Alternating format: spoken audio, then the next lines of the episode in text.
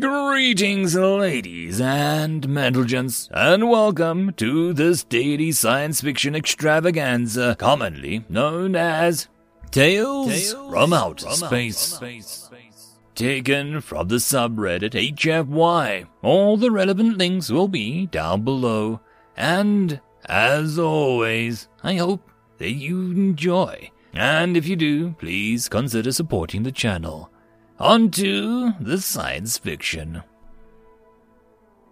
Story number one Pupas and Rainbows. Written by Alt Cipher. Day 57. The small creature native to the planet has finally taken an interest in me.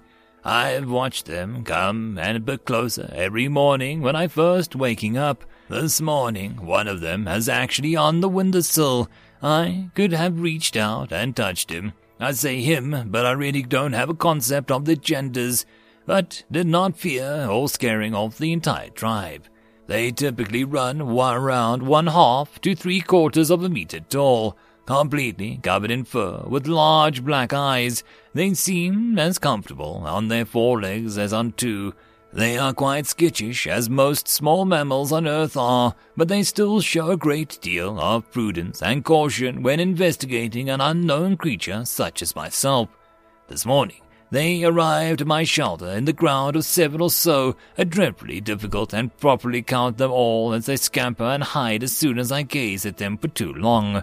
I've never seen a group larger than nine that I could tell, nor a group smaller than three. They seem to have some manner of language, but I cannot divine the meaning. The translator I have brought along still reports insufficient corpus. Their high-pitched chittering was most to be intelligent communication, though. I can feel it in my bones. Day 96. I have been on this unexplored world for what I think is three months, but I must break myself of this earth-based timekeeping. The days here run nearly 20% longer than on Earth, and there are three major satellites visible to the naked eye. Seems foolish to still use the term month in such a circumstance, but we are creatures of habit. I have decided to name the small mammals the pupas. I realize it sounds childish and not very Latin like, as the other species we encounter are named. However, as I am to discover, I believe that I've earned the right of a bit of childishness. I recall the name from my childhood. My sister and I would play in the woods behind the house. We invited a race of fairies who lived near us, and that was what we called them, as these small creatures remind me of those better days. I've chosen to reuse the name. There is one pupa in particular who I've come to recognize as the most curious or perhaps the most foolhardy. I called him Brownie. His fur is deep walnut hue with the caramel highlights. He comes the closest when they come to visit. I've taken to feeding them various nuts and berries I find on my exploratory walks. I dare not try any earth food on them for fear of a terrible reaction, much as chocolate is fatal to dogs. I am wary of even the most benign treat may prove troublesome. Rowdy has taken to coming with arm's reach of me while I am working outside. I have offered to pick him up, but it seems that his curiosity has its limits. Speaking of my work outside, I've decided to build a cabin near the waterfall further inland. I plan to sink a paddle weed generator in it so that I may disconnect from the fusion reactor I brought with me. This experiment was intended to show self-sufficiency, not the ability to use our same technology on other worlds. Though I do admit the quantum printer is far too useful to abandon outright. The work is hard but enjoyable. I've selected the most likely looking local lumber for the construction along with a solid stone foundation. I admit that I have cheated on certain parts of our experiment and used lifter technology to aid in placing of stones. This should invalidate the results, but it will save my spine. Day 151. I've made my first breakthrough with Brownie today. As it turns out, he has a remarkably facility with languages. My translator still struggles with the Poiper's vernacular, uh, but Brownie understands me well enough. He has been watching me pull the cabin above the waterfall. As I work, I have taken to talking to him as I would an old friend. One afternoon, as I was planting a tree for eventual use in my dining room, I mentioned that I could use a drink. I had no more said the words than Brownie scampered off with my canteen and filled it from the river. The water was cool, and I was quite shocked to say the least. I began more deliberately teaching him vocabulary, names of things that I had in hand, and a few simple verbs. Rowdy's quick mind snapped up those lessons nearly as quickly as I could construct him. By that evening, my cabin had made no further progress, but Brownie could correctly identify all the items that I had taught him stones, trees, rivers, hammer, and so forth. I went to bed that evening with a mind buzzing of possibilities. Day 172. Brownie shocked me once again today. We have continued his lessons of English, and he has been an excellent pupil. Today, though, I had to move on to the vocabulary to diction. Rowdy had begun imitating the words I'd been teaching him yesterday. His voice is much higher than my own, but it is still intelligible. There were a few other pupils standing to the side, watching as he initiated his first conversation. I was, needless to say, overjoyed at hearing Brownie speak out his first sentence. He said, Blueberries, please. I have been using the native plants as inducements to keep their attention and discovered that Brownie has a decided preference for the blueberries.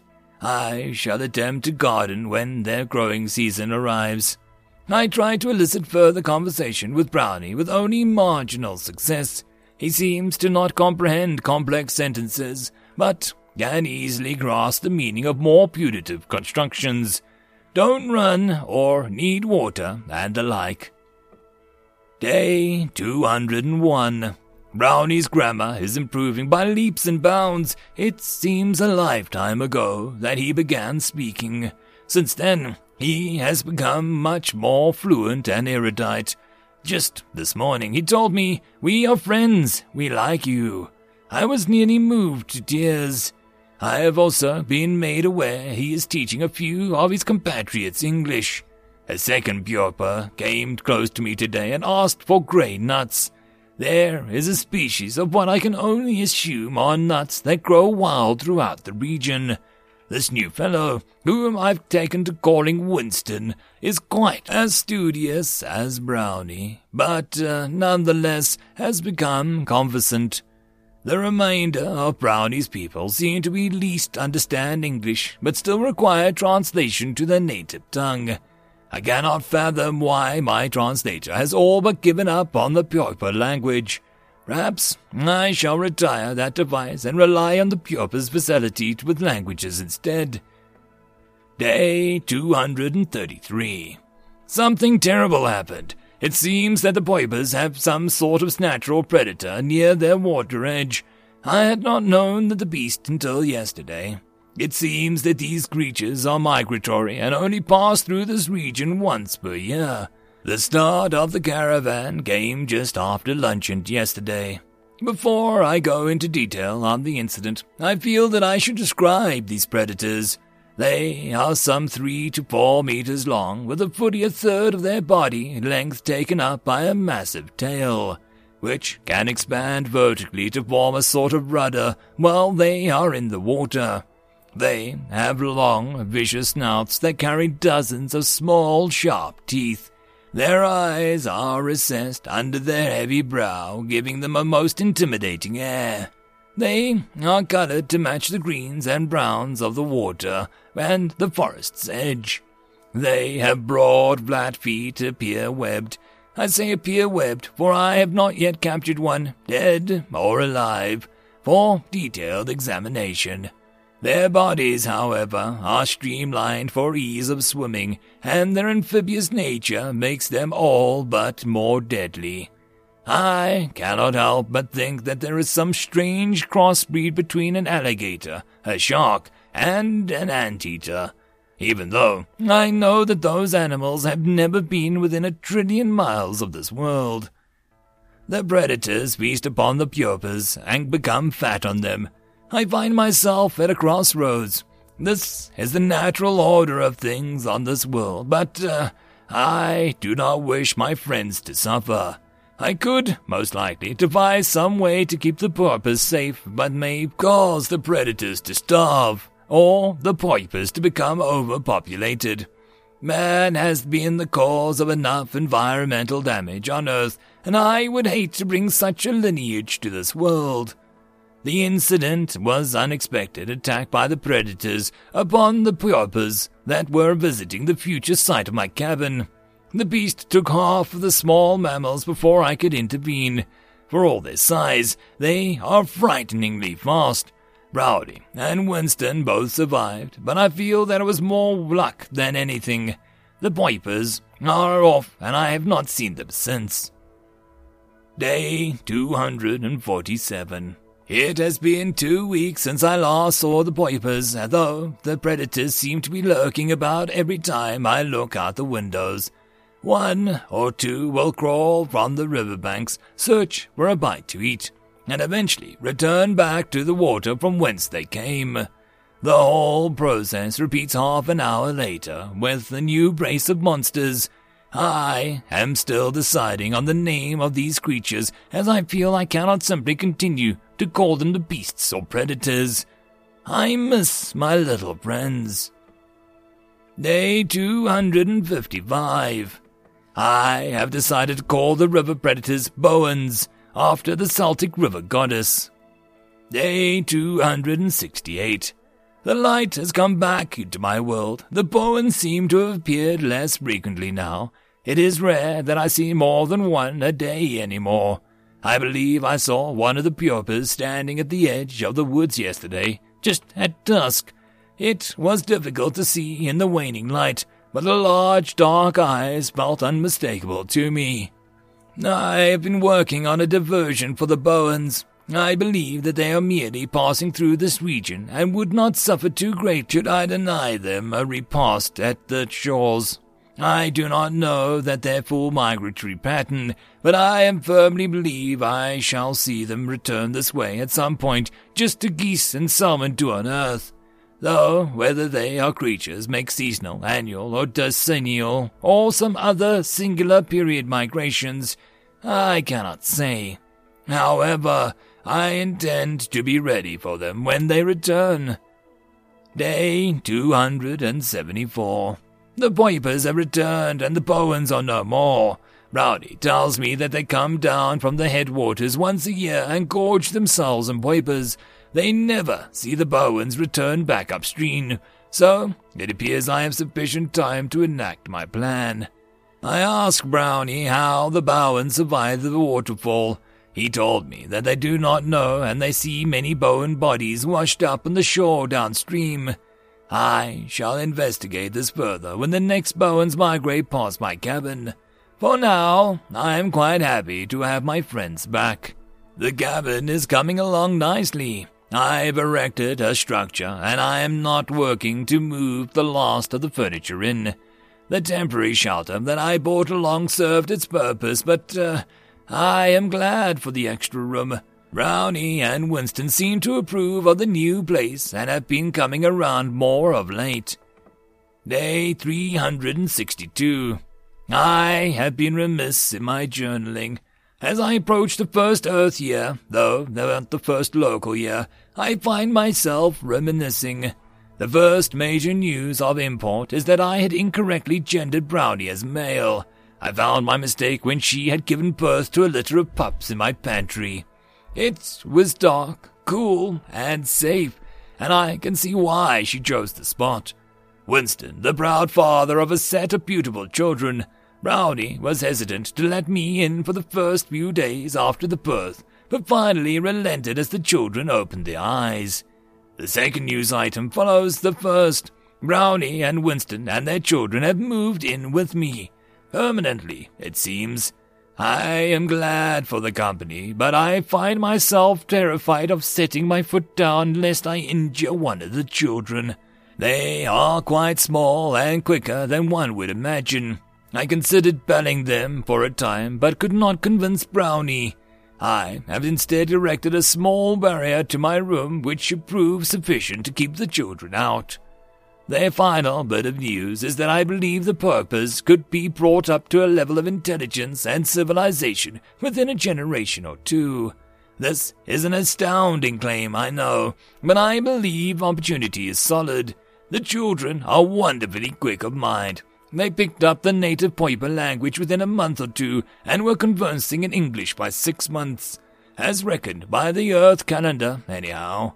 I have since been teaching them physics, chemistry, biology, mathematics, art, literature, astronomy, e- economics, philosophy, and other topics that I could fit into their fury heads. They seem to have an intuitive grasp of languages, but require more diligent study of hard sciences.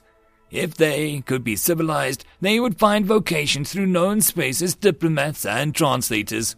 I am sure. Day 391. We have completed the Boan defense system. Charlie, one of Bowen's offspring, offered several magnificent improvements over my design. Of all the children, he seems the most easily to take to the engineering disciplines. Day 627. The Boans returned last night. All of the Poipers were either safely enclosed in my cabin or had hidden deep within the woods. Late at night, or perhaps early in the morning, depending on how you look at it, the alarm I set was the Boan activity woke me from my slumber. I threw the master switch that lit up the river bank with a flood of light, and I saw the Boan writhing in the muddy shore. We had installed a number of pylons out into the middle of the river. The installation had begun far upstream from us and gradually angled out to a deeper water. This would still allow the Boans to pass, but would keep them safely away from my side of the river. The pylons were little more than shaved and sharpened tree trunks, but it served well enough to force the large debris and animals away from my cabin. We also entrenched a palisade upstream, as was where the pylon line reached the river bank. The Boans would then be forced to either venture far deeper into the woods than we had ever seen, or they would be forced back into the water. It was quite an undertaking, and it took most of the year, but we were glad for it. Finally, the last line of defense was a wire mesh on the ground between my cabin and the river, extending many meters both upstream and down. We passed the word that the Poipers would stay away from my cabin and the river until the Boan season had passed. We received little argument on that point.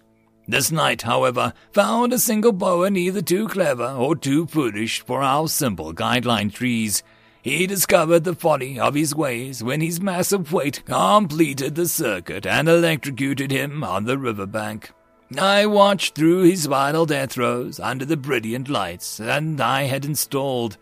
I left the corpse of the Boan where it fell for several days until I could no longer stand the stench. His body served to notice to all other Boans that would think to intrude on my fiefdom. Beware! This is the river, for it brings naught but death. Rowdy and Winston were overjoyed at the success. They told me theirs were maybe the first litter of Poipers to all live to maturity. We had a feast that night to celebrate, and Brownie told me that the children would like to call me Uncle. Then I had to explain to all of them that tears come from happiness as well as sadness for humans. End of story. And that, my friends, concludes this dose of science fiction fun. I hope that you enjoyed. And if you did, please don't forget to support the author from the link down below.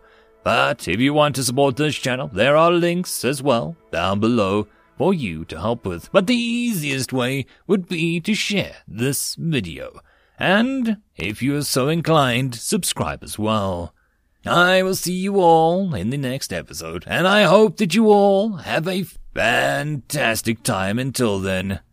Cheers.